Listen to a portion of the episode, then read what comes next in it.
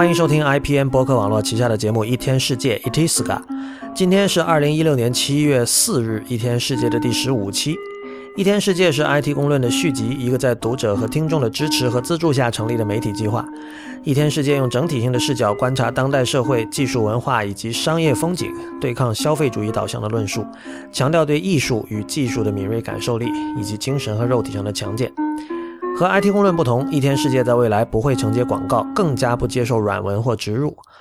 我鼓励您成为会员，让一天世界真正做到无所畏惧，并帮助我在后稀缺时代尝试写出别处没有的文字。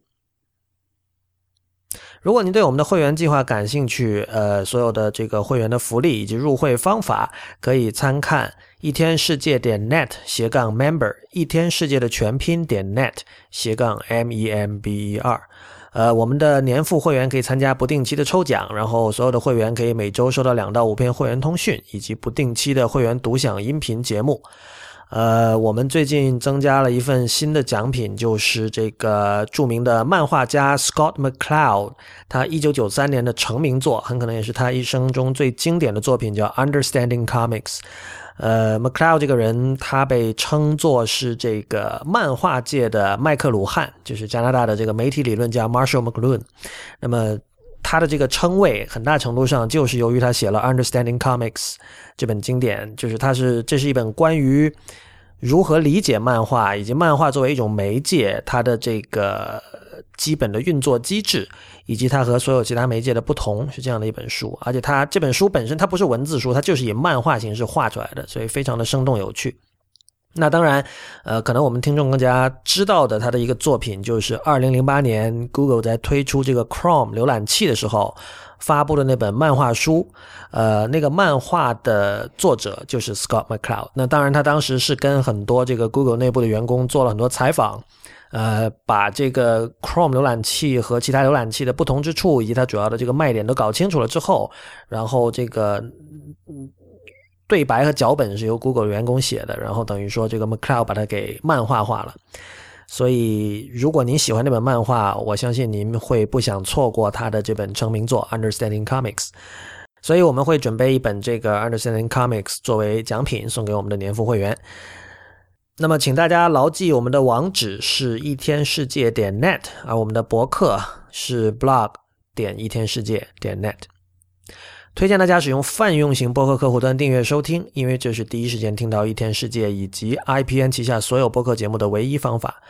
关于客户端的推荐，请访问 IPN 点 li 斜杠 FAQ。好，那今天的嘉宾是婉莹，婉莹你好，大家好，Lance 好。最近你很高产哦，我很高产吗？我难道不是被大家催着节目和通讯都迟到吗？对不起，对不起，对不起一万遍。但你在别的节目很高产，好像啊，有没有？还行吧。嗯，陛下官那个出来了之后，就是 真的是毁誉参半，搞得我都不好意思再去掺和了。哦，是吗？有什么毁啊？嗯，毁的话，主要还是说觉得我和呃。曲霞和古村两位老师风格很不搭吧，在一起大家听着不习惯，可能是。啊，好吧，今天就增加一点玉喽。啊，好的。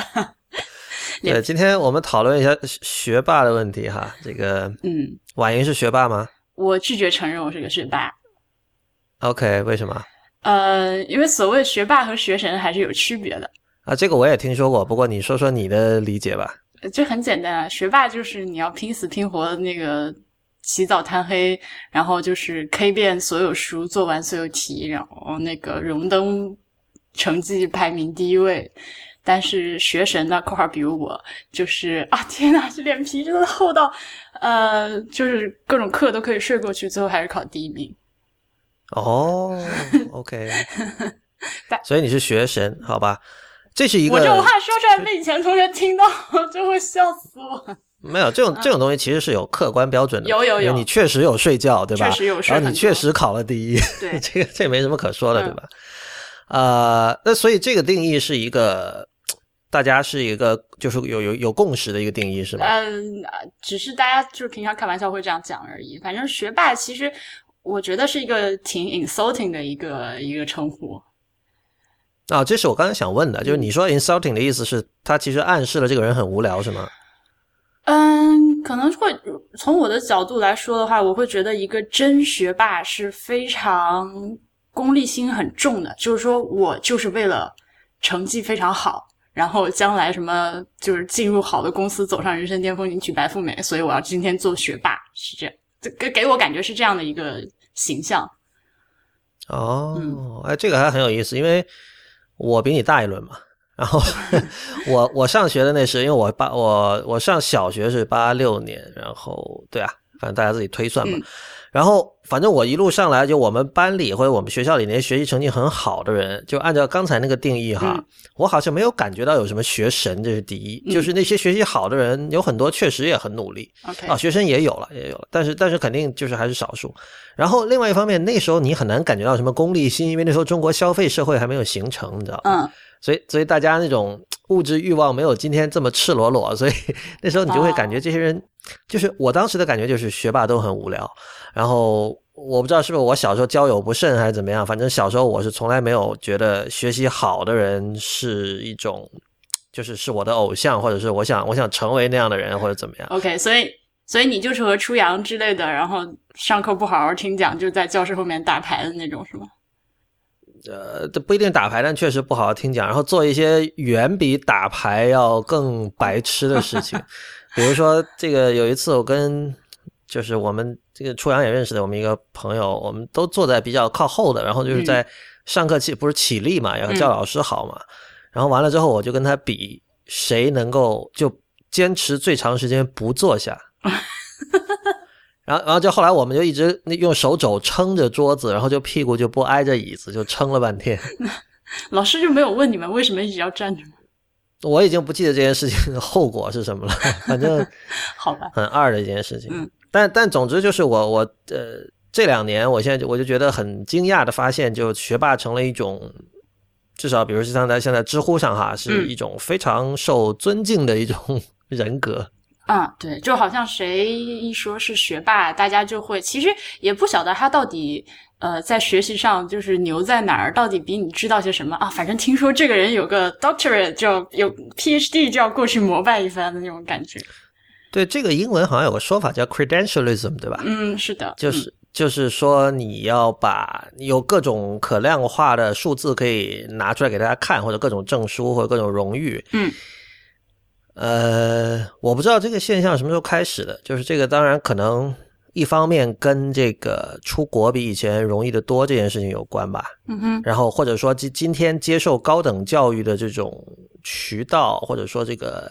这个种类也很多，就导致你可以去获取的 credential 变得比以前多的多了。嗯。你说以前有什么？我记得我当时我们当时就是有个什么奥数是吧？那个时候那是一直有的。对。然后出国，当时出国的那些人，像我们大学时候，就是当然我们学校也不是很好了。我是在广东外语外贸大学，然后像我们学校出国的人，就是去的也不是非常，一般来说去的都不是一流的，像现在这种像斯坦福啊或者什么这样的学校啊，这种直到今天也还是少数啊。倒，是吗？当然了，对，那那可能是那可能是我们的我的我自己的那个对选择选择偏差的问题吧，就可能看到的都是一些上好学校的人。嗯，所以你觉得，比如说在你认识的学习好的人里面，你你你你能，就他们是都很无聊吗？真的都很无聊吗？是啊，当然不是，是吧？当然不是，我从来不跟学习好但是无聊的人一块玩。这也是你抗拒学霸这个标签的原因，是吧？对我就是你，如果能够做到 effortless，成绩就非常好，然后人又非常酷的话，这才是我想要跟你玩的人，就是这样。OK，对，所以说起来，我也是，嗯，我可以理解当初为什么那么多同学，就是高中时、初高中时期那么多人不喜欢我啊？是为什么啊？就是觉得你，啊，就就有有点像很多人不喜欢你吧？大概就觉得这人好装啊！你不就成绩好点吗？你装什么装？哦，这个意思。我我我以前认识一个人是这样，那那人也是，哎，我不知道学霸 slash 学神吧，我也不知道算什么。但他就他他就很奇怪，那就那个人明显各方面都很优秀，但是他经常。如果你跟他说话，你会觉得他很内向，而且很不自信。嗯哼，就是他，他不是一个非常 assertive 的人。嗯然后说什么观点也都是，就是好像畏畏缩缩的。所以有一次我就问他，我说你为什么会这样？就是明显你并不是不相信自己嘴里说出来这个观点。然后他就讲说，他说我从小就有一个意识，就是如果你各方面都很优秀，然后你也 显得很自信，会被人讨厌。这倒是真的。所以他是刻意的去这么做了，这 已经是一种 strategy 了。好累，就成了习惯了，就还好。反正我我觉得还是挺惊人的。嗯，但是我要说明的一点就是，我因为那个我从小那个城市非常的小，然后我从小也是没见过什么世面的一个小孩儿。呃，我我所谓的全校第一呢，最后也就是个湖北省一百名那个样子。对，所以其实很多听众听到之后，现在就要嘲笑我，你这还好意思讲自己学生？嗯，但是就是周围环境一衬托，你就会觉得自己好像很厉害。嗯，是一个非常现在回想起来是其实是一个蛮不健康的心态。嗯，哎，所以你有你有呃，你后来你大学去了北京读吗？我知道，对啊对啊，是北北外对。所以你你去了北京之后，有那种很多人描述过的现象吗？就是突然发现自己到了这个 所谓的一线城市，就觉得别人比自己强很多，有有这种感觉吗？Yes and no，就是有的点呃，没有的点是在于就是成就是学习，就是咱。拼考试这件事情我还是不惧的，但是 yes 的部分就是在于我我跟你说过，我第一台电脑就是我自己能够比较稳定长时间上网，是我上就是上上大学之后嘛，是零六年之后。OK，嗯，然后又从小几乎没有去过哪里，所以就是你能很明确的感觉到自己眼界是非常的窄，读的书极其的少，然后。呃，但是好在我没有就是一下子陷入一个特别自卑的漩涡，而是身边有很多很棒的朋友，就是嗯嗯，在那样一个环境下是一个越变越好的状态，就万幸，嗯。对，我们今天为什么讨论这个话题呢？就第一是，呃，我跟婉莹都会觉得今天我们看到的就是民众或者说这个小朋友或者说学子们吧，嗯，对学霸的这种。怎么说？崇拜是带有很强的功利性质的。当然，我觉得可能也不只是不只是这个等的学生群体对学霸会崇拜，包括你像那个很多人也讨论过硅谷的公司，嗯，他们现在招人的时候，这种比如说只挑几间名校的这样的这种做法，现在也有很多人在反思，说是不是真的是那么正确？那当然，我们知道这肯定是肯定是不正确的。呃，就因为它是一个从效率考虑出发的事情嘛，因为。像这种公司都是很多人削尖了脑袋想进的，对吧？嗯哼。所以你说肯定是不正确呢，好像也不对。但是我们至少我们肯定知道它是有问题的。比如你你你刚才为什么说肯定不正确？你觉得问题在哪？啊，OK，我我是从一个求职者的角度表示肯定不正确啊。OK，嗯嗯，那对他们 HR 招人，那肯定是我如果全部只收常春藤的人，那就是就已经已经 pre-selected，对吧？嗯。对他们还有一个说法，就是说这个，因为因为有的某一些学校，它的这种教育其实是，就是我看到的说法，就我不是很懂，就是是所谓统治阶级固化统治的工具。因为比如常春藤说是什么，都是一些什么 Fred Brothers，还是反正就是某个层级的人，他们。整个家庭传统的一部分吧，就是说我上的是这样的学校，所以我的子女也上这样的学校，所以那么他赶快毕业了出来，这个接足家手生意，或者是继续当官什么的，就这一类的。呃，然后这两年还出现了一种叫 Liberal Arts College，就是国内一般叫文理学院了。嗯，呃，我不知道你对这个了解有多少，我当时看了，我觉得挺讶异的，因为这个学这种。文理学院的一个主要的一个方针就是说，我要不拘一格，而且在这个课程的设置上要非常的跨学科。另外，那个这两年他们也非常重视学生的这个 diversity，就是种族多样性。呃，就是文理学院强调，就是说我不是一个呃职业培训学校，就我不是培训人出来就是去某一个工种工作的，不是要你去掌握一种特别精深的技能，而是说。Liberal arts 嘛，人文学科大家都要学。然后我反正我当时听到这个，我就很惊讶，因为我我的认知里一直以来，University 就是这样的地方。那现在要单独要有这么一批这样的叫文理学院这样的学校来来怎么说进行这样的教育？那个 对，那难道是说 University 现在都变成了职业培训基地了吗？我觉得是的。但有时候。对，有时候你想，就是说，像比如说，我们经常看到一些讨论，说这这如何刷题进 Stanford，还有什么，然后 那当然，呃，这我这个说法可能比较夸张了，但反正通过某种 systematic 的这种训练进某一个自己心仪的学校，然后一般来说，这些人都是学这个所谓那个 STEM 这些职职业的嘛，呃，就这些专业的嘛，就是科学类或者计算机或者这个工程这种。然后，呃，至少我看到这一类的帖子的时候，我在背后我脑中就补了一个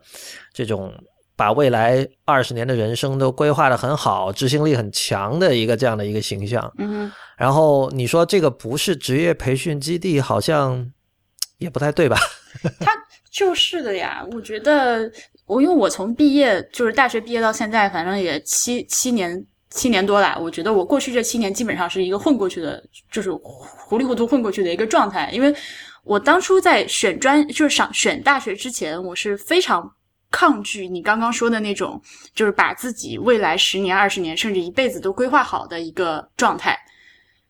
来，等一下，你的抗拒是说你可以规划，但你不愿意规划，是吧？对啊，那很简单，我去考公务员嘛，对吧？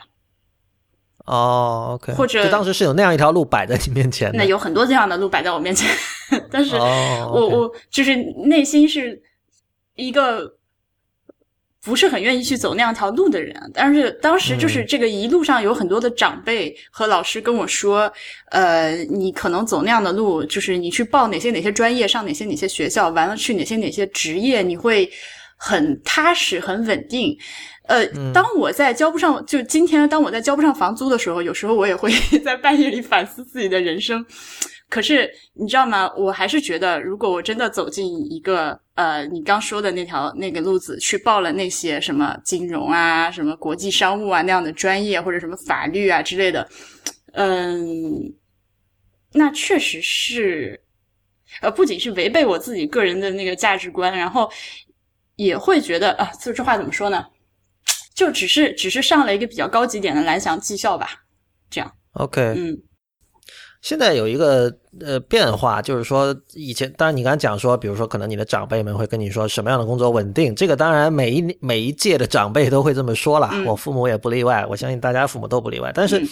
现在的变化是不是喝茶看报纸哦？因为就是现在的你说的高级的蓝翔技校培对培养出来的人是。高薪，而且不止高薪，他还占据了这个论述的制高点，就是他们会被认为是一帮正在改变世界的人，而他们做做工做的工作非常有意义，对于人类的未来是有起着非常正面的作用。那当然这些说法不一定是对的，但至少这个是大部分人对于呃，比如说硅谷的科技公司的一种认知。嗯，所以就这就感觉就成了一个就好事成双啊，不止你稳定了啊，这个不稳定哈，那硅谷好像那个 也不一定稳定，平均。不是不一定是一定不稳定吧？看你去哪儿了。因为硅谷好像说平均一点五一年半会跳一次槽吧。嗯哎，那天我就问起一个，就是当时有人在讨论为什么程序员没有工会嘛，然后我就问了一个朋友，在硅谷的某家科技公司上班，他就讲说，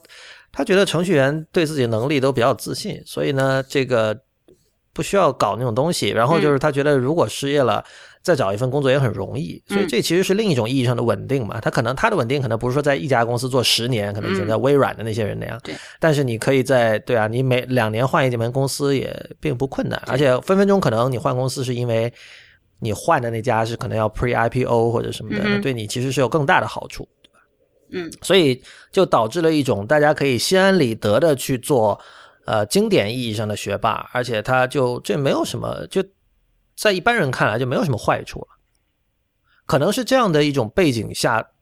才会有文理学院这种东，就文理学院这种东西才会进入人们的视野，才会成为一个值得说的事儿。我不是很确定。我觉得这个东西在国内还是不太进入很多人的视野吧。啊，那那当然，当然，对对，因为我们国国内其实有很多大学就是有所谓的文理学院的，但是和你说的这个文理学院其实它只是就是概念完全不同。嗯，哦，是吗？有啊，有很多。那国内的文理学院是是怎么回事？它只是什么博博雅教育是吧？你 它只是叫这个名字，嗯，OK，嗯，那就是某某大学文理学院这样，但其实下面就还要再细分各个小科小系那样，就不不是你说的那种概念，完全不是一回事。呃，然后最近看到几篇文章吧，就是这首先今年一月的时候那个。有一个叫 David Cole 的人在纽约书评写了一篇叫《The Trouble at Yale》，然后大概一个月前吧，另外又有一篇嗯在纽约课上的文章叫《The Big Uneasy》，呃，作者叫 Nathan Heller，然后《Big Uneasy》讲的就是一个叫 Oberlin 的一个文理学院发生的事情，而那个 Yale 那个，反正这两篇文章都呃，它的一个重点都在于。学校内的种族多样性导致的一些问题。就是你你看完这两篇文章都不短，然后你看完我看完之后，就是脑子里是乱七八糟的。就是你会看到说，呃，就这些人怎么这么无？有时候我觉得就是真的是一个很无聊的事情。比如说那个像嗯耶鲁那讲耶鲁那篇啊，他说是说那个有的人是反抗说学校的那个食堂里的某一些，比如说这个越南菜啊或者什么。是哪篇？啊，不是讲耶鲁那篇，是纽约客那篇啊，对，是纽约客那篇。对，他说那个呃寿司和那个越南面包，他的那个做法，对做法不对。他说这个是你是在讽刺这种怎 怎么说啊？这个偏远地区的食材，然后他们去抗议这些东西，我觉得这不太搞笑了嘛？就是前两天在我那个不鸟万呃不鸟万什么不鸟万通讯的 Telegram 群里，有人在讨论就正什么是正宗的问题嘛。嗯然后 我我然后我再看到这样一种事情，我就觉得很很有趣。就是今天，对啊，就是今天食材已经是，尤其比如现在，呃当然这个这 Oberlin 是在东岸了，那像嗯加州这种 California cuisine，它的定义就是说各种不正宗。对，就各种不正宗，而且他把不正宗做出境界来。嗯那你说，如果是这样的一种文化氛围弥漫在这边的话，怎么可能有 California cuisine 呢？你你随便做个什么，你都是在呃嘲讽这种 cultural cuisine。我跟你说，我现在在国内，如果看到什么餐馆或者是什么小摊儿前面写着正宗什么什么风味，我基本上就我就是肯定不会进去。OK，我对，也是的。啊、我是比较反对就是自称正正宗这个做法的，其实很搞笑，就好像我湖北人如果到了北京之后，我因为吃不到一碗正宗的热干面，我就要跟人家翻脸一样。这 不，我我，但我我觉得另一方面就是说，也就是也不能走到虚无主义吧。就是现在有那天讨论，就有人就是似乎在觉得说，就世界上完全没有正宗这回事儿，这显然是不对的。那至少我没有去过兰州啦，但是所有人都说兰州的兰州拉面跟所有其他地方是完全不一样的。我必须说这个东西，呃，就是食物啊，我们要说食物嘛，就说呃，就就是热干面这个东西，在湖北的不同地方它都是不一样的，它的差别极其之微妙。那但这种差别是不是只有本地人才能够体会得出来？要不然你就在那儿吃，就住了很久，每天吃啊，你也吃成一个本地人的一个感受和味觉，包括你吃饭那个 ambiance 非常的重要。对啊，所以就是说，正宗本来就是一个相对的概念。我觉得就是我们在讨论正宗的时候，应该默认之前有个 tacit 这样的一个嗯 agreement，、就是这就是相对的。所以，如果我是一年去两次呃武汉出差的人，那我就是可以说，呃，湖北的热干面很正宗啊。我也对他来说，其实也没有条件，也没有必要去分辨湖北各个地方的热干面的区别。嗯，但是如果你在大学食堂里面，就是比如说我我之前在大学，它地下一层就是有各个小窗口，然后每个窗口都是卖，就是自称就是各地的美食那种啊，就是你知道，就是国内的食堂。哦对对对呃，如果在那种地方举旗抗议说你这个热干面里面放了放了榨菜，而不是那个大头菜，这是对我们襄阳热干面的冷嘲热讽，或者是你对我们饮食文化的不尊重，这是开玩笑，就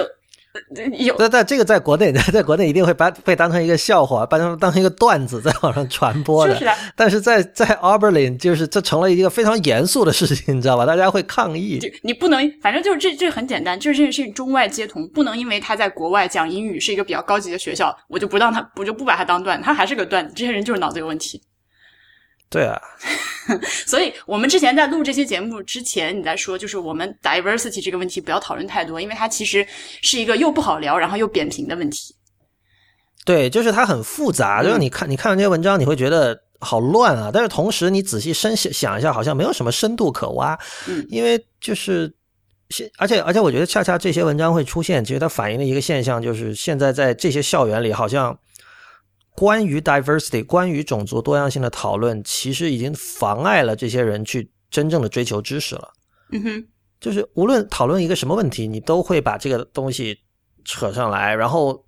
你也你也就暂停在那里了。你就是这些抗议的人，他也不知道下一步该怎么走。哎，你这让我想到之前听两个朋友聊那个关于学生运动的一个一个一个对话。呃，嗯他们就说这个学生运动就是这个大学生常常就是不管是搞一些追求什么自由民主啊，还是到食堂去抗议我的菜不正宗啊，他们就是有一种年轻人的精力无处发泄的荷尔蒙，反正我就是要找点什么事情来做。我一定要有有观点表达。就是我如果面对一件什么事情的时候，我没有观点，我好像就会觉得不自在或者不自信。就是我必须有观点。对，而且就你如果把这个跟比如六十年代的学学生运动相比的话，嗯，你会觉得今天大家抗议的东西其实是相当 petty 的。他们会，他们不会同意你这个说法。对，而且这个这个说法，如果这是一个英文节目，恐怕就是就会出事儿了。嗯，呃，就是，但是问题是在于，就是你仔细想要，在我看来，如果对你你说那种年轻人有有荷尔蒙要发泄，这个很重要，我觉得，而且就是说，作为一种疏通管道的话，哈，如果你真要发泄，你我觉得真正应该抗议的东西是。仍然是五十年就六十年代的学生运动，他们所抗议的东西，就是比如说，我是不是一定要毕了业，一定要去硅谷的科技大公司上班？为什么大家会把这个作为唯一的值得追求的人生目标？为什么对吧？为什么其他的行业的人会付不起旧金山的租金？嗯，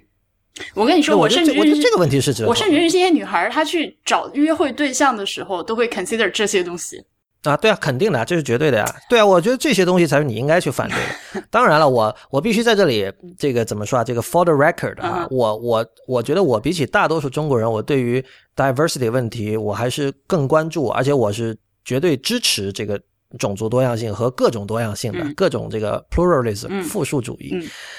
呃，还有一篇文章，这个是比较早的了，这个是一五年的，去也没有多早，去去年是有一个叫万维刚的人，你知道这个人吗？不知道，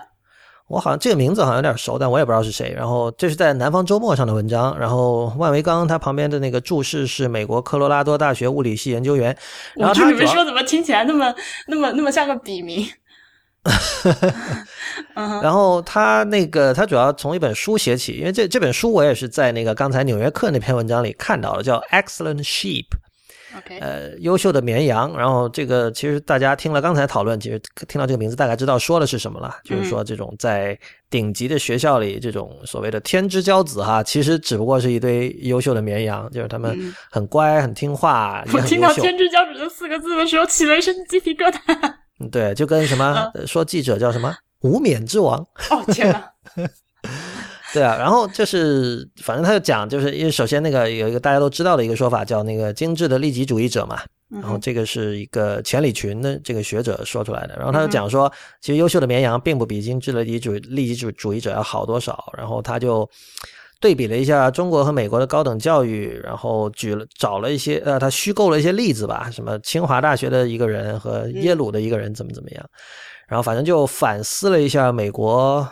精英式高等教育的一些问题。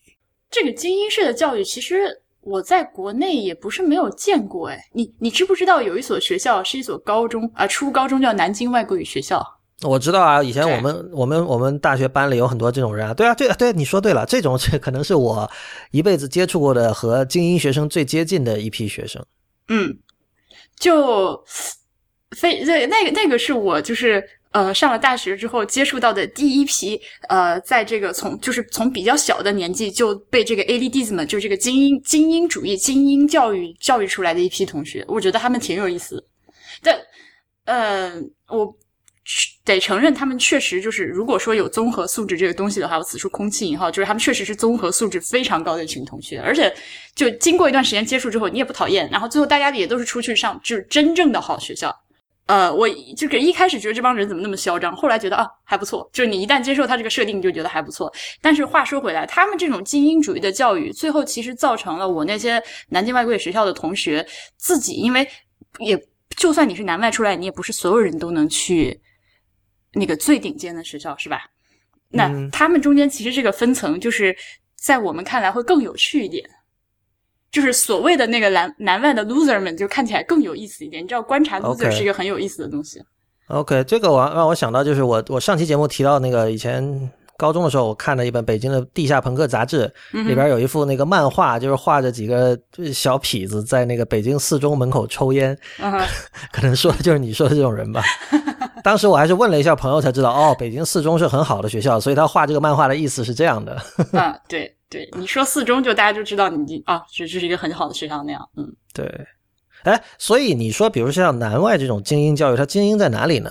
就为什么那些人会有那样的，就是对自己一看就特别自信，觉得自己什么都能成？为什么他们会有那样的一种人格？你知道小爱就是南外的，然后他他从小就是呃，我觉得他应该不会介意我这么讲，就是就是属于父母都是正常的那个上班族，就是工薪阶层，就是正常人，没有什么背景，没有什么关系。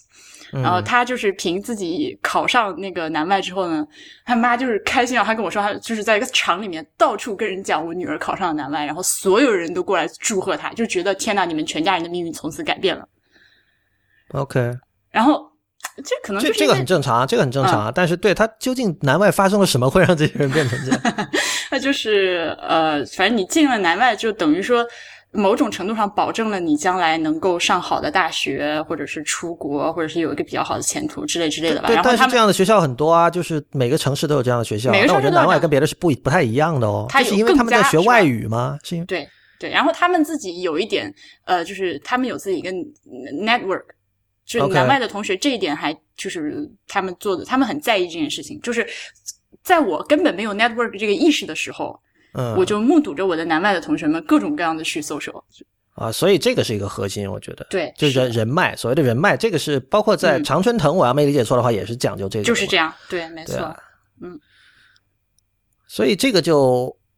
对，这这这个在我看来，就是当然你就是我当然是没有什么人脉哈，就是你也可以说我是这吃不着葡萄的人，但是我就觉得这这挺可笑的呀，就是说，当然我可以理解了，就是说的确。我当然不会天真到认为，这出来工作之后还是真正是一个 meritocracy 的一个世界，就是什么选贤与能的世界，那肯定不是的嘛。所以为为为什么有内推这么一说呢？对吧？大家去那个 硅谷工找工作都要去内推。但是我就想到，这涉及另外一个问题，就是互联网教育了。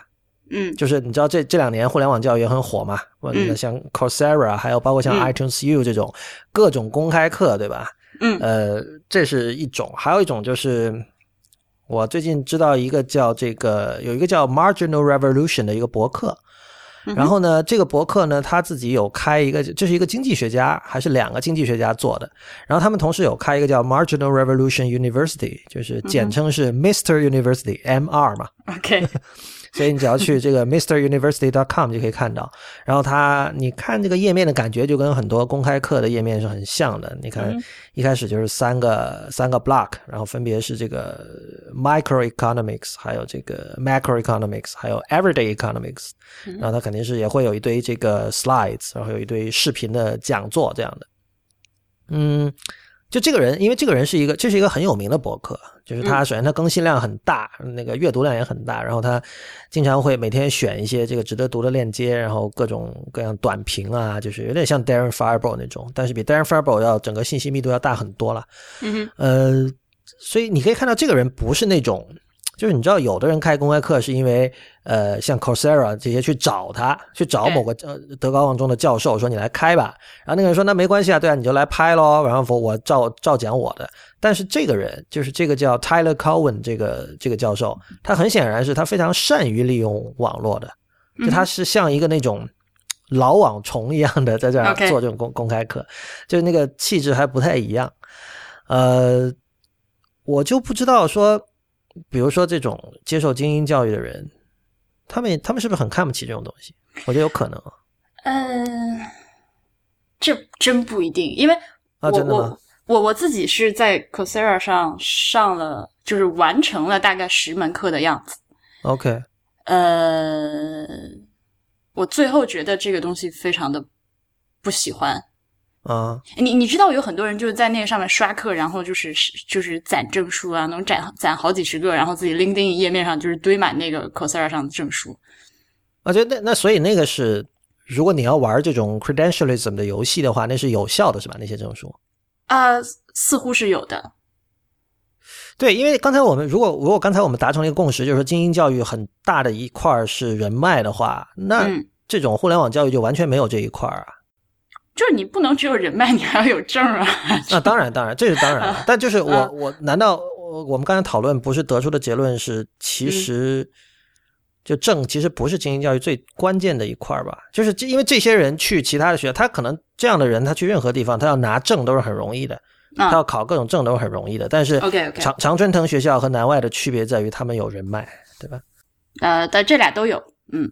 就我我其实我想问的是，这种所谓的互联网教育啊，嗯首先它难道它是不是跟那种美国的文理学院其实已经很接近了？就如果假设一个人的这种 self motivation 非常够的话，哈，嗯然后然后那这个是不是一种更好的教育方式？我相信很多现在从事线上教育的人是这么相信的，比如说那个。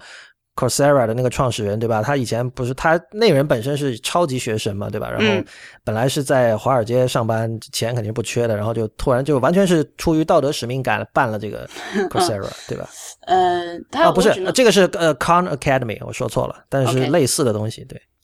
那我觉得他只能说是他用他自己认为呃好或者是现阶段可行的一个方法，在实现他的这种一个呃杂学的一个，呃这只是一个途径。但是嗯你可以选择，如果如果你跟他的目标相同，然后你又觉得在线教育这种方式比较适合自己，那就去学喽。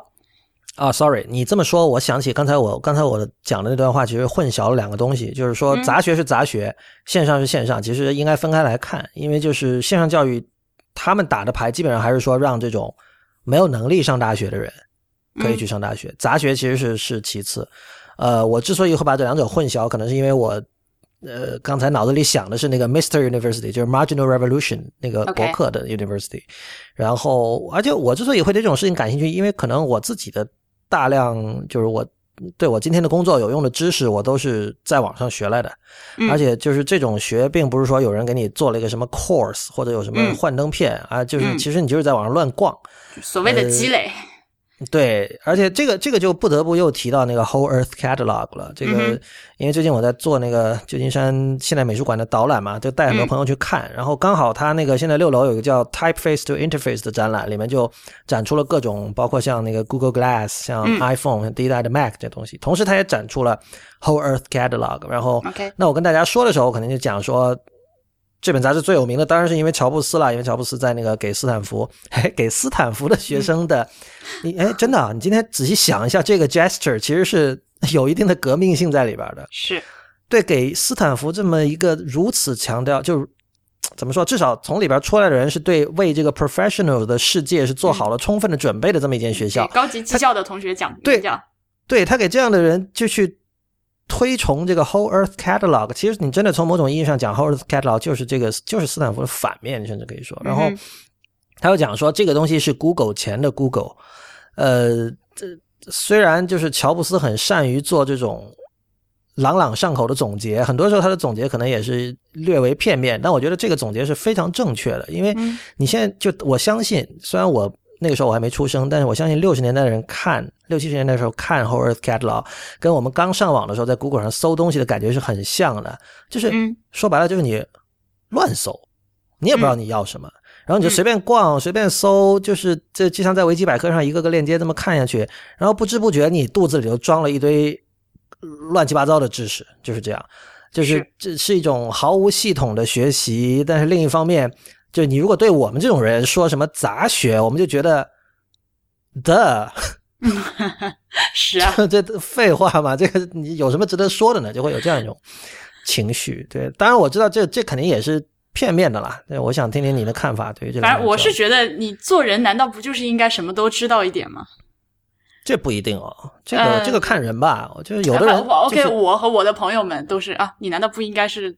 多少什么都知道一点吗？比如说像那个 IPN 开播以来啊，就是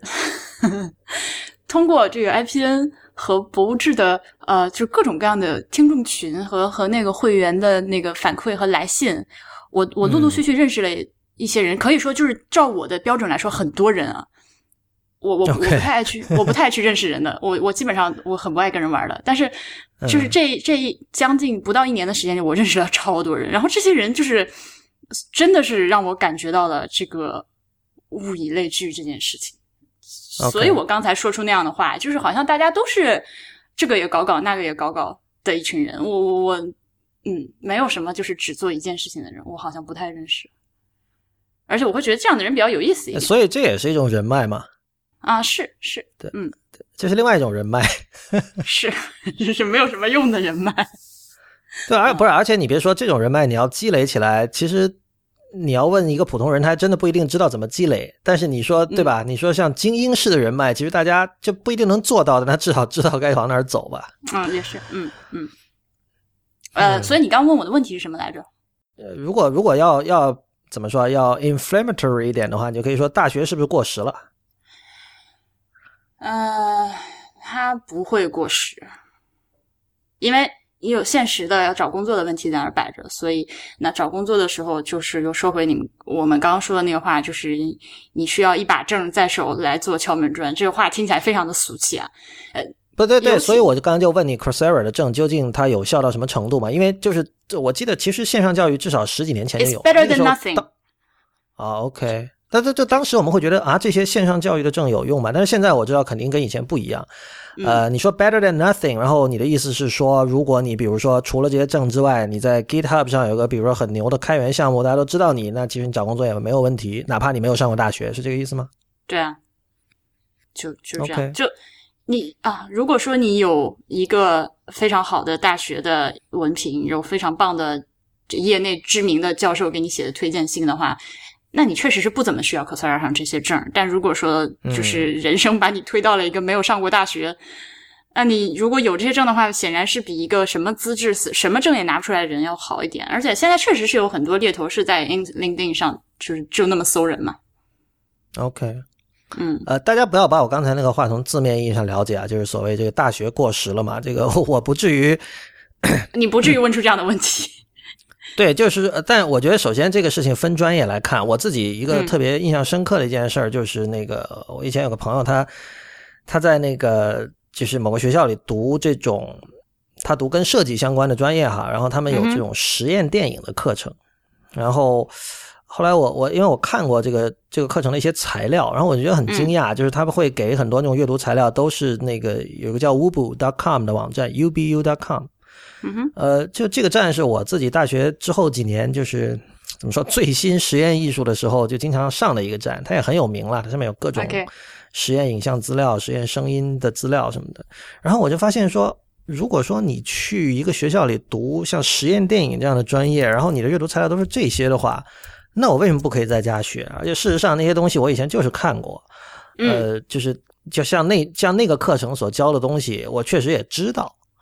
呃，当然这是一个极端的例子了，就是这可能是比如说这是对于某一个特别的领域的一个入门的课程。那很显然，比如说像理论物理，还有很多比如说涉及这个上亿美元的设备的一些课程，这个显然是现在不可短期内绝对不可能离开大学的。嗯嗯。但其实不妨设想一下了，就今天不是大家都喜欢 disruption 嘛？大家都想，对吧？对，不要觉得有什么事情是真的不可能改变的。所以，就是我我不知道，在比如说未来，如果我们以五十年或一百年为这个时间尺度来思考的话，现在大学里有哪些课程是慢慢可以真的被这个校外的这种 OK 训练？你是你是看 The Big Bang Theory 的是吗？我看啊，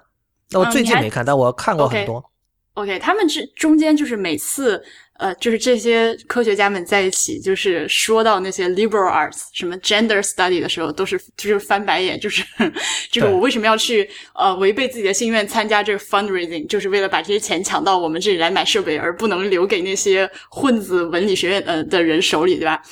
他就是呃，作为一个 liberal arts 这个就博物馆学的学生来说。我在某种程度上可以知道他，这就是他他们学的东西是所谓的干货，是硬货。嗯嗯嗯，就是有一个切切实实的门槛摆在那里的。我一本博物馆学的书摆在你面前，你只要是呃，就是认字的，然后就是阅读能力没有问题的人，你这首这本书你是可以看下去，甚至是完全可以看懂的，对吧？那像这样的一个跟他们的门槛是不一样的，所以我我觉得你刚说的那个。呃，可以在家自己学的呢，基本上还是得属于这种学科。说实在的，就你想自己在家学高能物理，我估计是不行。但是博物馆学，包括其他的一些什么艺术史啊、乱七八糟这种东西啊，呃，我自己觉得就是研究生课程，包括到后来的你继续读博士啊，或者怎样怎样，它重要的还真的是一个是你有一个好的导师给你一些提点之外，就是去认识人。除此之外，我觉得我所有的课都可以自己学，甚至比在课堂上学效率高得多。嗯，我就是去学校学其实很重要的一点，难道不是 peers 吗？就除了老师以外，就是也是，你有但是你有你的同柴跟你一起讨论，对吧？这个跟你自己闷头看，而且而且最基本的就是说你，OK，你你阅读能力很好，你可以去看各种书，但是就这是一个你需要一个反馈机制吧？就你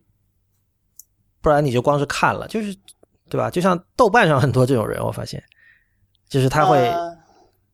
很自由的去读各种书，但是由于性格原因或者什么别的原因，他也没有什么兴趣跟别人交流这些东西。OK，所以就是以上的那个我的言论就是呃透就是不经意暴露间我不是一个 team player，我不爱跟人一起做事情。呃，我还得我倒说的还真不是这个，我就是说你嗯就知识这种东西是人写出来的，然后你真的得有一个人和人之间的一种信息传递和反馈机制，就不然有一点多少就是看了也没看的意思。对，我想，我想这个可能是就是我自己回答我自己刚才的问题，就是大学一个非常重要的，而且很可能很难取代的一点吧，就是。而且而且我们要知道，就是如果真的以后线上教育变得越来越普及，它去在很大程度上替代了这个现有的这个大学教育，我觉得即便那件事情发生了，我刚才说的这种 peer 同才之间的这种交流，还是要存在的。可是你知道，就算线上教育，它也有这些同学之间和的这个论坛，哎每一门课都有自己一个独立的一个呃交流的一个小的平台。OK，所以这个问题最终话题又回到了这个面对面交流重不重要这一点了。呃，反正像 Coursera 上就是呃，比如说老师这节课就本周的课程，他就会留一个讨论题目，然后欢迎大家到我们的 forum 里面去互相交流。嗯，这样就呃，当然也不是面对面交流啊，反正我我我是从来没有去过的，就也所以也不知道里面到底发生了什么。嗯，啊，你所以你为什么要说面对面交流呢？不是，因为你如果你说那个，比如 Coursera 上面有论坛这种东西，那对啊，我我跟你都是经常啊，你不是，我是经常在论坛上跟别人交流的人。嗯那我觉得你越在论坛上认真的跟别人交流，你会越会意识到面对面交流的重要性吧。就是可能在这个 iOS 和 Mac 这个社群，这种讨论，这就大家对这点都了解的非常清楚。就是大家每年每年开 WWDC 的时候，嗯苹果全球开发者大会的时候，嗯那帮人聚到一块儿，他们都会感慨万千的在网上发表议论，说哇，这个每年这种面对面。这个 FaceTime 是非常非常嗯重要的，就是真正的嗯 FaceTime，不是那个 FaceTime 软件的 FaceTime，、就是嗯你要见到这个人。虽然这些人平时在网上什么 Twitter、博客各种地方真的是每天都在不停的说说说说说，但是去到每次去到 WWDC，他们觉得仍然很重要。所以我觉得这是一个，就相反那种不太在网上跟别人交流的人，可能会觉得。就他会呃忽视这个面对面交流的价值，因为可能面对面交流对他来说是一个常态吧，我觉得就没什么可可讲的。那现在这种人已经很少了吧？哪种人？就面对面，就就是把面对面交流当成一个常态的人，其实已经很少了吧？至少就是我这个年纪，我不觉得啊，我不觉得啊，至少，当然我没有什么实际的证据了，但是嗯我感觉不，至少美国美国的科技圈，就像这种网上那些就那些科技媒体的人，我觉得还是挺重视这个的。嗯，艺术圈我觉得更加是喽，艺术圈对啊不了解，艺术圈是真的不了解。嗯对，因为你其实你直到今天，虽然这个互联网这么深入了，但你仍然会觉得就是在就在 establishment 在建制那一块儿的人，他们会对于这种线上的讨论多少还是有点轻视的，就是这是一个话语共同体的问题，就是你不是你就不是在这个学术圈里发生的东西。你哪怕你讨论的再认真，你读再多的材料，然后你讨论的再激烈，对吧？里面会有很多有价值的 thread 出来，但是在他们看，这个东西是没有被打上一个被认证过的标记的。你是谁呢？你背后你你是个 ID 啊，你背后没有叉叉叉 chair，你不是某个 chair 的 professor，对吧？呃，就是但是又又回到你不会觉得 credentialism，对，OK，那我们比如说课堂讨论这种东西啊，就你知道现嗯在其实研究生教育就是，呃，大家第一堂课见个面，然后老师给给一堆书单回去，本周读这些书，下一周读那些书，嗯然后来了一起当面讨论嘛，对吧？但是我觉得自己看书比跟同学讨论的一个好的地方是，呃，当然 peer to peer 这种 critique 是有它的好处，但是你更容易感受到 peer pressure。Peer pressure，我怎么觉得在这种 setting 下是作为一种正面的东西提出来？呃，你会你的观点不一定就会，你你可你可能自己是本来是有自己一套想法的，甚至是比较成熟的想法，大家讨论讨论就被带走了。我我常常这样，然后、哦、OK，呃对，然后就开始怀疑自己。不过我虽然我没有参加过太多这种正就是面对面的讨论，但我我觉得他是不是跟网上讨论一样，就其实大多数人并没有什么想法。啊，是是的，是的，而且很多人其实根本就是老师布置的书都没有看完的。对，而且然后就是他会说一些不咸不淡的东西，要么把这个书里作者的东西这个重申一遍，就是这可能是这跟就是工作之后的脑力风暴很像嘛，嗯哼，就是呃有很多人去去很就很信奉这样的一种机制，就是让这个 idea 可以这个非常活跃的交流这样的一所谓的碰撞就碰撞你个头。对他，对他也设计了很多这样的环境，或者说这样的一种、一种 framework，让让这种东西进行碰撞。但是好像至少我知道，脑力激荡这种就是 brainstorming 在商界，就是在在白领圈里的名声是很臭的。是啊，就是大大家都知道这个东西是一个虚有其表的一个一个东西，所对，就感觉是一个就是中年的领导人，突然间不知道在哪里的什么 MBA 的课程上学到这个东西来，就回到办公室里面就说我们大家一起来搞这个吧。但事实上，就手下的人都觉得领领导你饶了我。嗯，对，哦就是包括像我今天怎么这么毒舌？像我跟呃不被我被我污染了，像那个 我跟一些朋友，就是我们也会发现，就是肯定聊天的时候最出成果的，一定是最放松的情况下。对，真的是。其实放松真的很重要，放松对于任何跟创作稍微沾一点的边的事情都很重要。所以在这个意义上说，那种所谓就你刚刚提到 peer pressure，还真的就不一定是件好事儿。就是而且现在似乎大家在论述上就会觉得说，这种抗压能力是一种非 非常值得鼓励的东西。但是这个因为学术多少它跟它不会跟创作完全无，哪怕你是学理工科，对吧？你肯定就是所谓的现在被说烂的这个 creativity 和所谓 innov innovate 的那种能力，都是我觉得真的是需要一个放松的心态，这个不太好把握，的确。嗯，那从这个意义上说，其实你在网上乱学是比较容易放松的，对吧？是呀，是呀。我觉得现在就是录博物志的很多，就是真正最后觉得有用或者是说的出彩的一些话，其实都不是我上学学来的。嗯，对啊，对啊，对你你的经历，其实我我为什么找你录这期？就你的经历也很有意思，因为我最早的时候知道你还在非洲去工作过几年。对，呃，就是就那时候我已经知道，那时候我不知道你是学神的，我以为你是学霸。但那个时候我就觉得说，这个这个学霸还挺活络的，就这是当时的感觉。然然后然后就是你，然后我我知道你学博物馆学了之后的呢，我我一开始感觉还挺怪的，就是我们我们会觉得说，博物馆你看就看嘛，就就如果去专专门的钻研这门学问，会不会很闷呢、然后后来发现，其实你对呃博博物馆还有艺术的态度完全不是这样的，所以就是你你是一个不一样的学生，就你是怎么走到今天这一步的？还是说这就是学神的一个内在的特质？其实也并没有学神，这其实根本就是一个呃，在上了大学之后，发现这个世界还很大之后，很幸运的没有没有落到那个自我封闭那边的一个人而已，只能这么说。嗯，这其实不容易的。就是你刚才讲的，比如说什么一直考试成绩很好，就我觉得我们在小说里经常看到这种情节吧，就是由于每次都考第一，成了一种巨大的压力，然后有一次考了第三，我靠，要跳楼了。啊，那我倒是真有这样的人吧？啊，当然有这样的这样的人嗯，对啊，就是但是你你完全没有落到这个这个窠臼里嘛，所以这个我觉得就挺应该挺特殊的吧。啊，这样没有没有，像我这样的人也多的是。我其实就是懒，哎，懒懒其实懒其实很重要的，懒是非常重大的一个就是生产力来源，就是你又懒，然后又 somehow 能找到一个办法，可以一边偷懒一边把这个事儿干好了。嗯。就是我觉得学神大概就是这样，对他就是正好他摸到了一条路子，能够又不怎么使劲，又能把分儿考上去，就就是只是仅仅是这样而已。对这个懒，其实我觉得需要跟听众说明一下，其实是一种，这它不是常规意义上的懒，是打鸡血的反面吧？应该说，是，嗯，你知道，呃，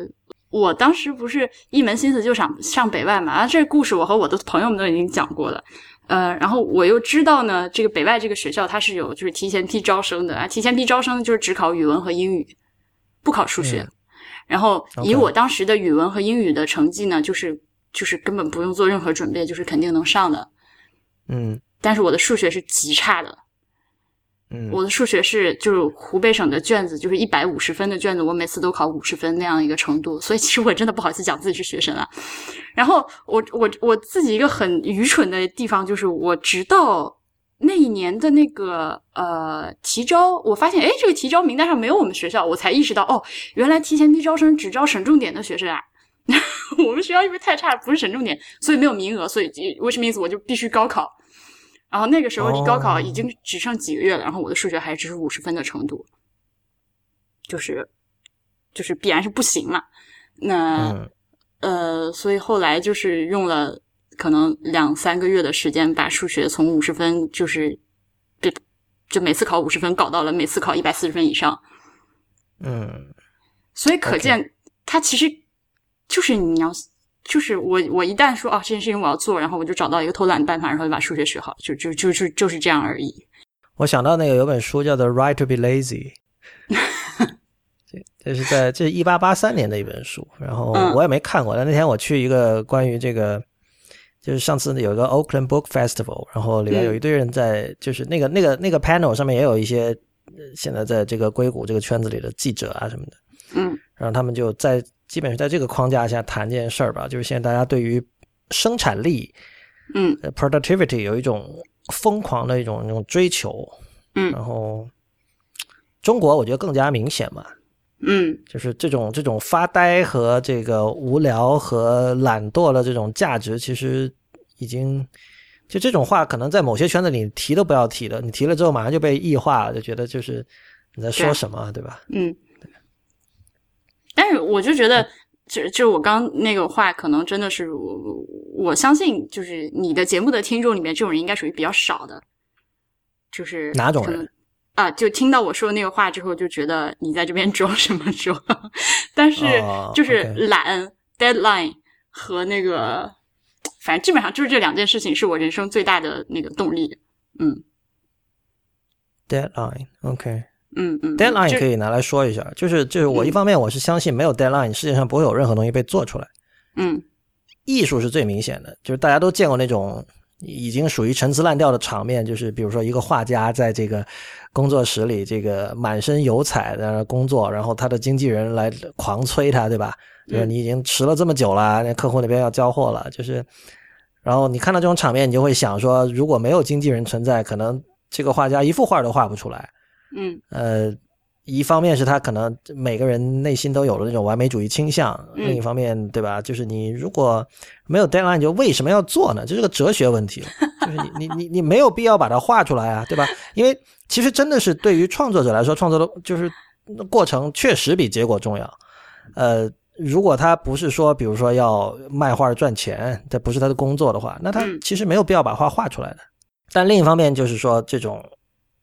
现在好像很多人走到另外一个极端，就是说这个片面强调执行力，我不知道可不可以这么讲。执行力这种东西，其实我觉得是那种呃所谓的刚才我们被我们称之为高级技术学校、技术学培训基地的呃这些地方会非常强调的一点吧。呃，他们可能是通过如果你不在某个特定时间点完成一件事情，你会挂科这样的一种设计，来让人形成那种随时处在一种紧张状态的一种。一种人生，然后这些其实是为了未来工作里面的这个这种所需要的那种执行力做准备嘛。嗯啊，但这个东西我觉得就是一个人生选择啦。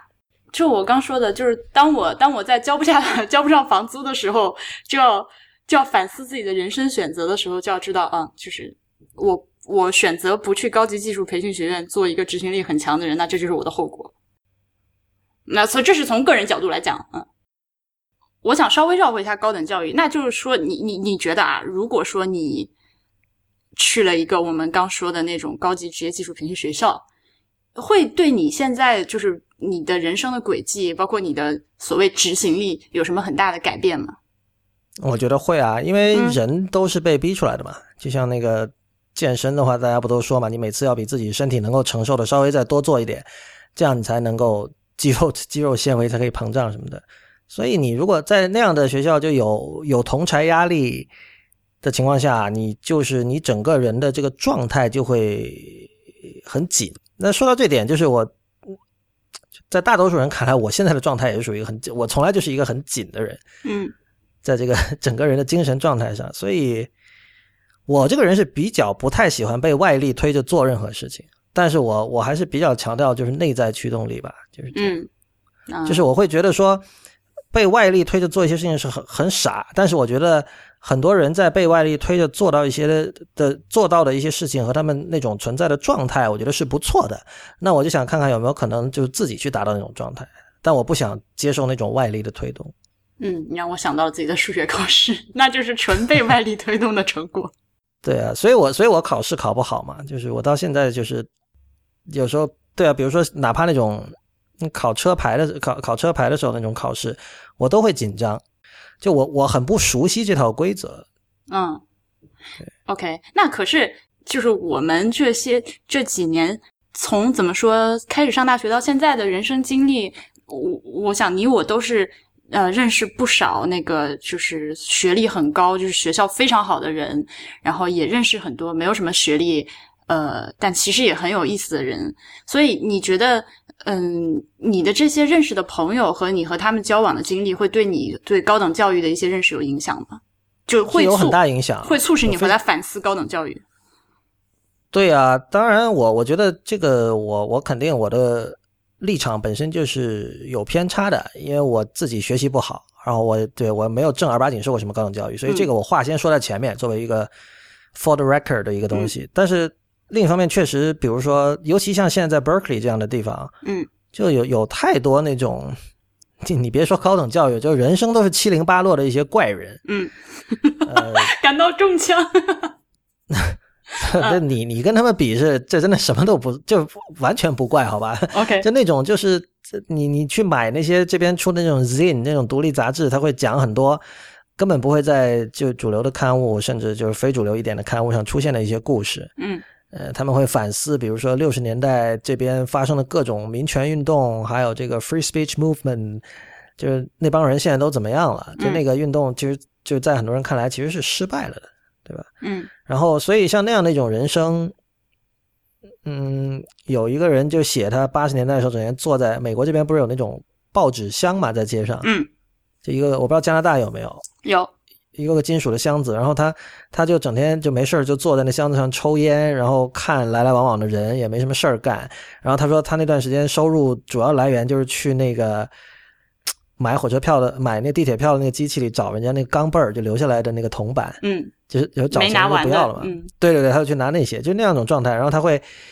呃，突然跑来一个这个乌克兰女孩儿，跟他马上就两个人就一拍即合，就成了很好的朋友，然后后来成了笔友，什么就过这样的生活。嗯然后当然那个女孩也很酷了，那个女孩就最典型的你说的就是她是其实没有什么成就，但是一个很酷的人。嗯就我我们都我都见过这样的人。对，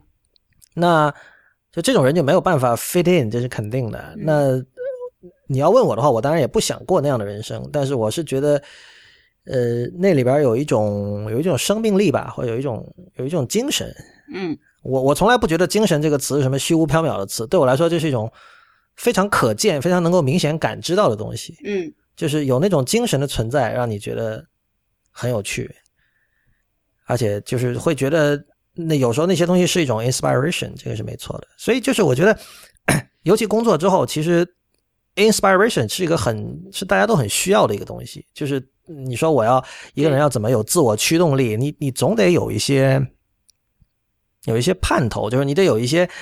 真正的偶像不是说你喜欢哪个明星那种偶像，而是说你觉得说哦，我想成为这种状态那样的一种东西。嗯呃，这个东西有时候我觉得这个东西其实应该是在 在大学里学到的吧？我不知道，就大学里应该给人这样一种东西吧？就是这个你的技能有了之后，你能不能做到事儿，其实就真的是跟。呃，就像大家说，乔布斯能够很能够这个驱动一个人，对吧？嗯你也不知道他怎么做到的，但反正大家到了苹果就觉得我真的是在很多科技公司都是啦，就是我真的是在为人类的福祉做贡献。但其实你对大学的这个期待和就是认知，我还挺惊讶的。哦，是吗？对我我这我就觉得啊，没想到今天还真的有人真的觉得大学是一个呃进去之后能让你就是就是对你的这个三观有所塑造的一个地方。我是一个很乐意以最大的善意去揣测所有的 institution 的人，尤其是旧的 institution。我我我很乐意相信，就是所有的这种大学、这种高大上的组织是真正的高大上的。虽然我知道很多时候会失望，但是我就包括其实就是我我啊、博物馆当然是了。然后另外一方面，就比如说像像斯坦福这样的学校，刚才我们好像有很多 cheap shots，对吧？很多人听来 就对他进说行了一些你们两个没有上过常春藤的人在这边讽刺常春藤，有脸吗？对对对，而且我觉得这种批评我是接受的，就是如果你要这么批评我，呃对，那就是我我其实不愿意特别 cynical 的看待这些事情。嗯，呃，我今天因为我现在其实就在呃，就是啊，我好像没有在节目里面跟大家说过这件事情啊，就是最近就是开始真正的在博物馆这个行业里面开始工作了。哇，这个消息居然是在一天世界发布的，然后，哎，我今天还看到一个，呃，就在朋友圈，那个是跟我最近一直密切合作的一个展陈设计师，然后他在那边非常愤怒的发了一条，就是在说，你们都以为现在去博物馆还是学习历史、受艺术熏陶吗？早就不是了，怎样怎样，对的一条东啊，西。对啊，那他的他的 argument 是什么？这很简单，就我们俩现在一起在合作的一个展，就真的是你你开始在国内做展了之后，就发现根本不给你任何的时间和机会去让你去找自己那些 inspiration，或者是、呃去，哇，这个这是一个中国问题啊。这是一个中国。对，就我们在做一些设计和做一些布置的时候，呃，就这么说吧，比如说我博物志发会员通讯。我常常要问自己一个问题，就是我为什么要写这个东西？因为说我写出去之后和那些免费内容有什么区别，对吧？这是一个我每篇通讯都要问自己的一个问题。那我觉得，如果我要做一个展览的话，我每做一个空间上、布置上和交互上的决定，我都要问自己，我为什么要做这个决定？然后我和我不做这个设计和用其他设计它区别在哪里？最后达到效果是怎样？我觉得一个好的状态应该是这样，就是我每一个细节我都能反复问自己这样的问题。但事实就是你根本没有机会给你问，就是，啊、这个项目老板谈下来了，预算是这么多，然后呃，就是说七月一号给你的项目，十月一号这个展览要就是完工开展，就是嗯在这样一个状态下的时候，嗯，就是对啊，所以所以这样的话，就是那种现在这种传统的精英学校的那种训练，其实更适应这样的工作了，你不觉得吗？对，但是就从你刚刚那个话说呢，它就是让你身在其中为这件事情工作的人，就会慢慢的磨掉你对原本对博物馆这个 institution 的一种嗯仰视，它变变成了你的柴米油盐什么的。对，不是，所所以就所以就刚才我们强调说的，嗯。这个可以懒偷懒很重要，而且就是说我我经常讲说，这个社会空间里得有那种可以松动的那个缝隙，嗯这点很重要。像我刚才描述的那个坐在报纸箱上抽烟，跟乌克兰女孩打情骂俏的那个人，其实就是就是属于这个社会空间里松动的这一部分。嗯就是你你的灵感，就是你从学校里走出来之后，你的灵感很可能往往是来自那些地方，嗯或者往往来自某一个完全谈不上名人的某个什么博客作者或者播客作者，至少对于我来说是这样的。嗯而且我觉得，如果我觉得哈，就是如果一个人，呃，心里多少去轻视线上的一切，无论是线上的这种教育机构，还是发生在这个 cyberspace 的讨论的话，就是他会错过这些东西。就是，对啊，当然会，就 cyberspace 就是它是一个 actual space，啊 并不是什么没有什么东西在在线上发生的东西是虚拟了。今天我觉得。嗯，对啊，线上教育显然是一个真实的教育，但是线上教育只是一个呃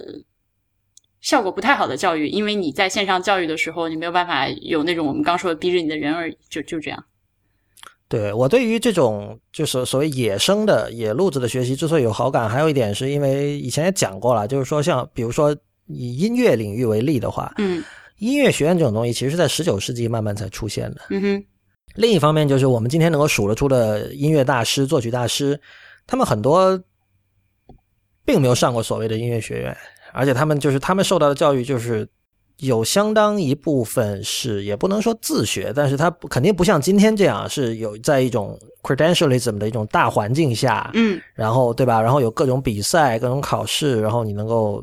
收集各种证，然后你就成了一个大师，就不是那样的一种状态。嗯而另一方面，你可以有时候我会觉得，这是我的一个假说，我不知道对不对。但是二十世纪以来，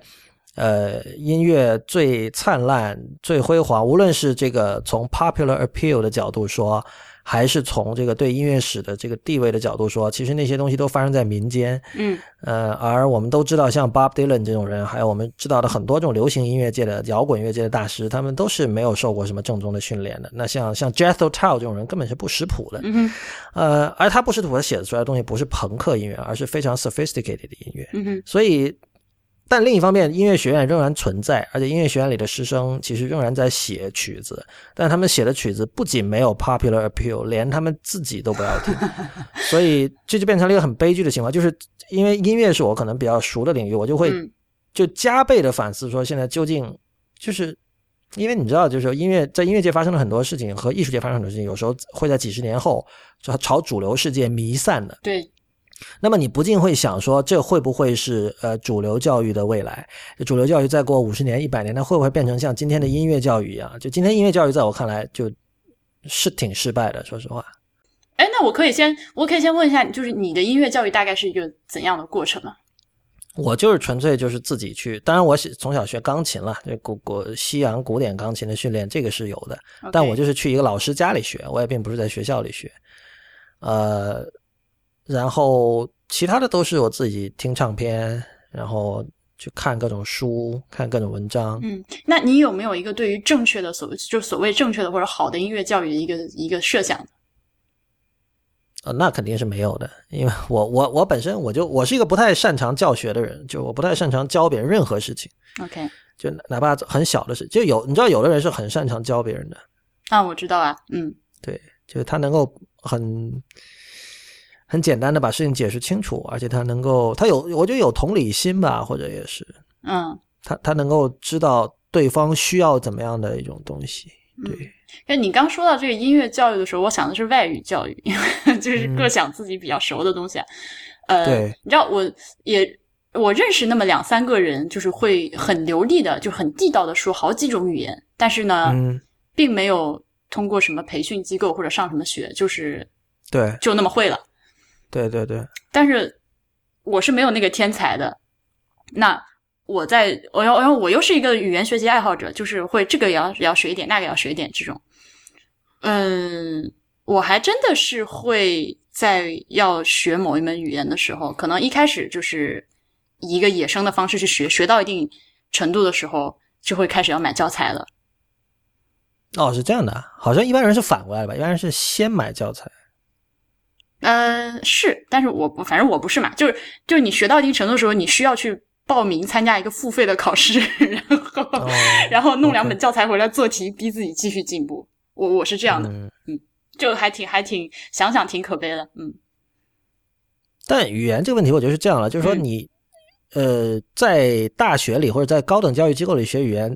多少有那种学术性吧，有学术研究性吧。然后你野生学很多时候是纯粹实用性的嘛。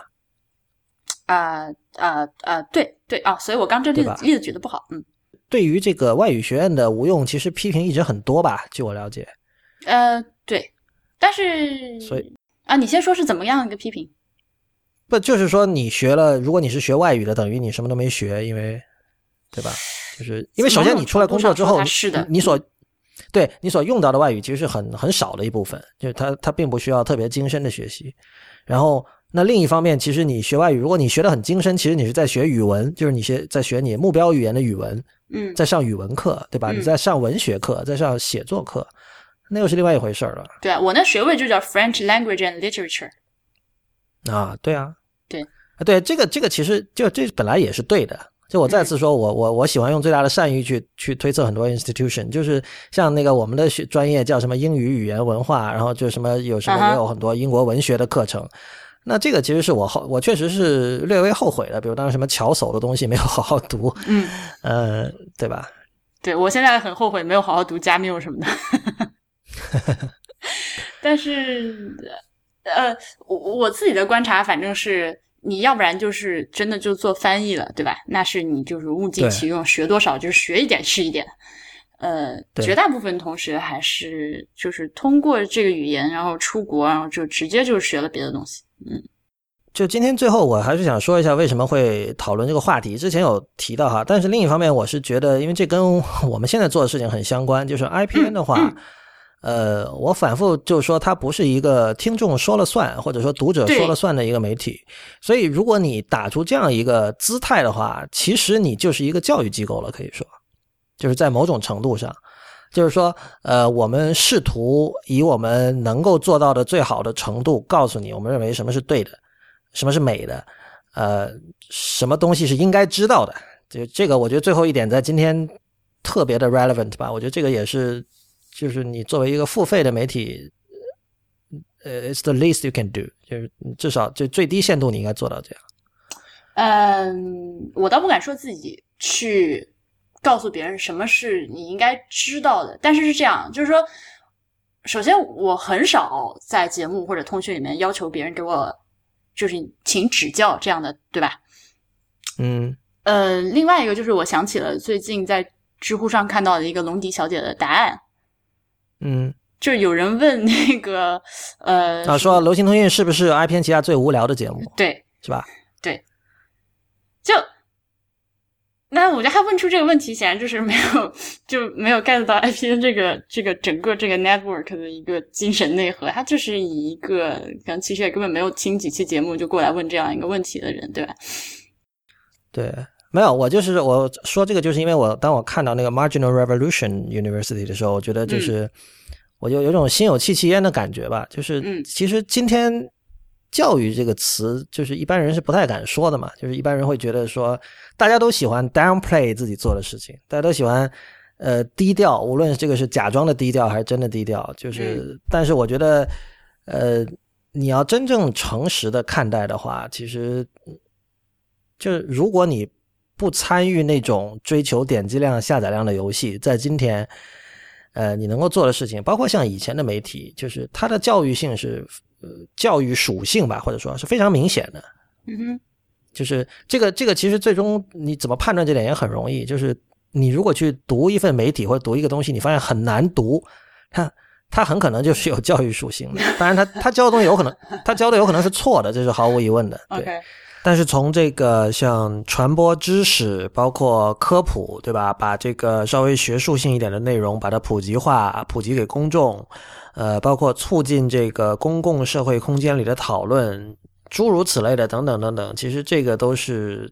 或者可以说是公民教育不可或缺的一部分吧。可能我最终的想法是，既然现在大家觉得不断有新的这个领域、新的行业被互联网颠覆，那其实我们的确没有理由相信说教育不会是下一个。尽管这个过程可能比别的行业，比如比呃什么像送餐啊或打车这样的行业，这种这种颠覆要来的缓慢很多很多，但是它一定会来的。呃，而我认为这这种真正的颠覆，可能也的确不仅仅在于说。让这个，比如说经济落后地区的人可以接触到一些优质的教学资源，这个当然是很重要的一步。但是我觉得可能更本质、更深刻的颠覆，呃，恰恰是我们今天在节目里呃点到的一些一些点，就是说，呃，institution 在教育里的这个角色和地位是什么样的，就是有什么样的知识的传递和讨论，呃，是更适合由一种。去中心化的和或者至少说和现在的 institution 现在的正式的教育机构不一样的一种一种组织形态来满足，我觉得我更感兴趣的是这一方面。好吧，那今天这期节目到这里就结束了，谢谢婉莹来做客，这是第十五期的一天世界 Itiska，感谢大家的收听。如果你喜欢我们的节目，请考虑成为我们的会员。会员的福利和入会方法，请看一天世界点 net 斜杠 member，一天世界的全拼点 net 斜杠 m e m b e r。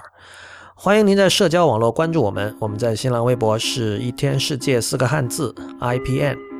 在 Twitter 和 Instagram 都是一天世界的全拼 IPN。同时，也欢迎您收听 IPN 博客网络旗下的其他精彩节目：内核恐慌、硬影像。风投圈、High Story、选美、博物志、时尚怪物、流行通信、未知道、无次元、陛下观以及太医来了。我们下周再见。